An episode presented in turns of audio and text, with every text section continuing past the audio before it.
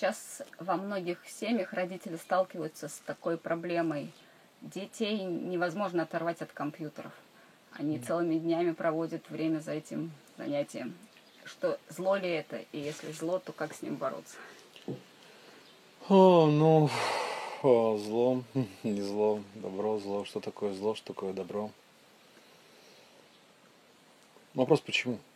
Сразу. Угу. Ну ты как думаешь, почему? Ну, я думаю, что это от недостатка внимания к детям.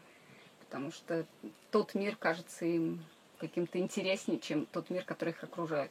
Родители не могут понять предназначение детей, не могут перенаправить их внимание. Я сама на самом деле с этим столкнулась, и до сих пор мне очень сложно в этой ситуации как-то разрулить. То есть вот сила привычки у ребенка уже, он и сам понимает, что это не очень полезно ему, но пока оторваться от этого полностью не может. Ну вот э, я наблюдаю, мои дети, когда со мной, при том, что у них есть и гаджеты, и компьютер с собой, от меня не отлипают. Но все-таки вопрос приоритетов стоит очень просто, где сокровище, там и сердце. Вот, что ребенок считает важным, то он и делает. Если для него нет а, каких-то очень серьезных, важных ценностей в этой жизни, то он залипает в игрушки. Почему их нет? А, как тебе сказать? Проблема достаточно проста. Мало талантливых родителей, которые являются талантливыми родителями.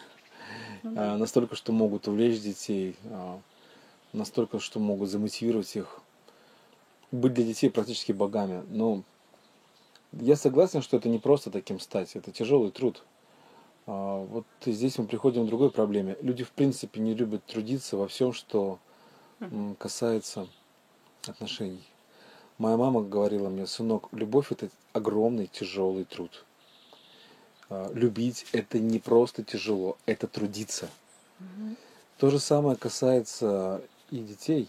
А, Сделать так, чтобы дети тебя любили до беспамятства, это тяжелый труд. И если ты не классный, если ты не любишь их самоотверженно, то и не будут тебе взаимны. А значит, будут искать какие-то отдушины. Больше того, как это не покажется странным, но большинство того, что делают дети, это протест против родителей.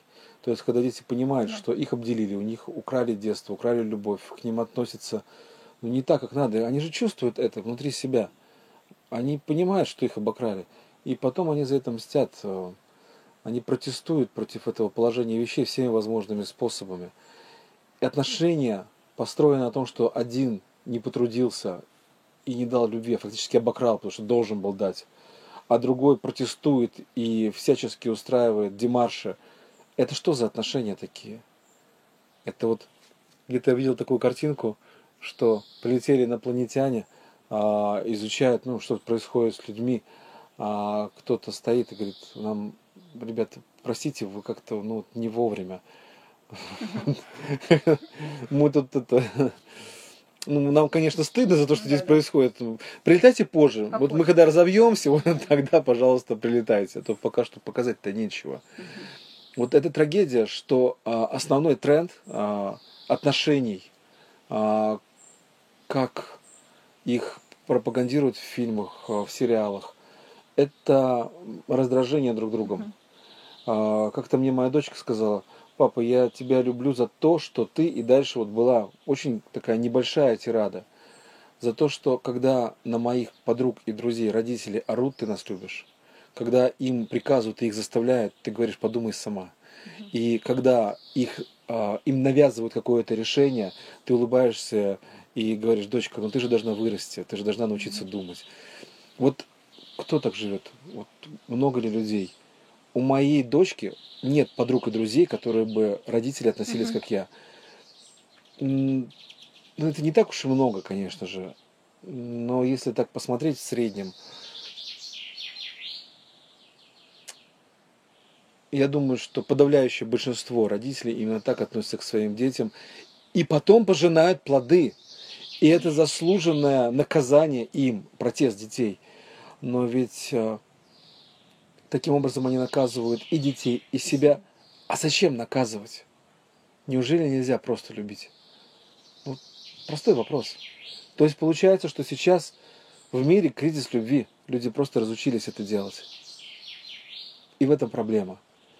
А, люди разучились открывать свои сердца навстречу детям, навстречу любимому. А, знаешь, есть такой анекдот. Хохол. У него жена умерла от старости или от болезни, неважно. И он решил себе найти, потому как ну, без женщины жить хохлу в деревне тяжело. Пошел на рынок, там самые продвинутые хохлушки.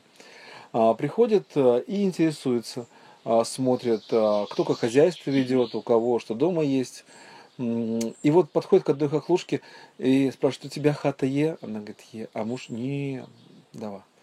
А, кони е? Е. А порося, и коровы, и гуси, и утки, и сарай. И все у нее е, в пол, полном достатке.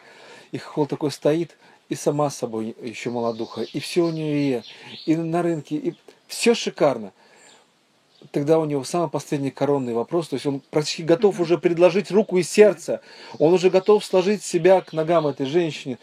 И он спрашивает, а сифилис у тебя есть? Она не знает, что это такое, и говорит, есть трохи, но тільки для себя. Вот а, так и люди живут, знаешь, у вас есть любовь, есть трохи, но тільки для себя, вам не покажу. Вот а, многие сейчас говорят, что сейчас в мире кризис веры, закрывается церковь, а, люди перестали верить в Бога в мире кризис любви. Люди разучились любить. И когда они научатся, то кризис закончится. Спасибо. Очень глубоко.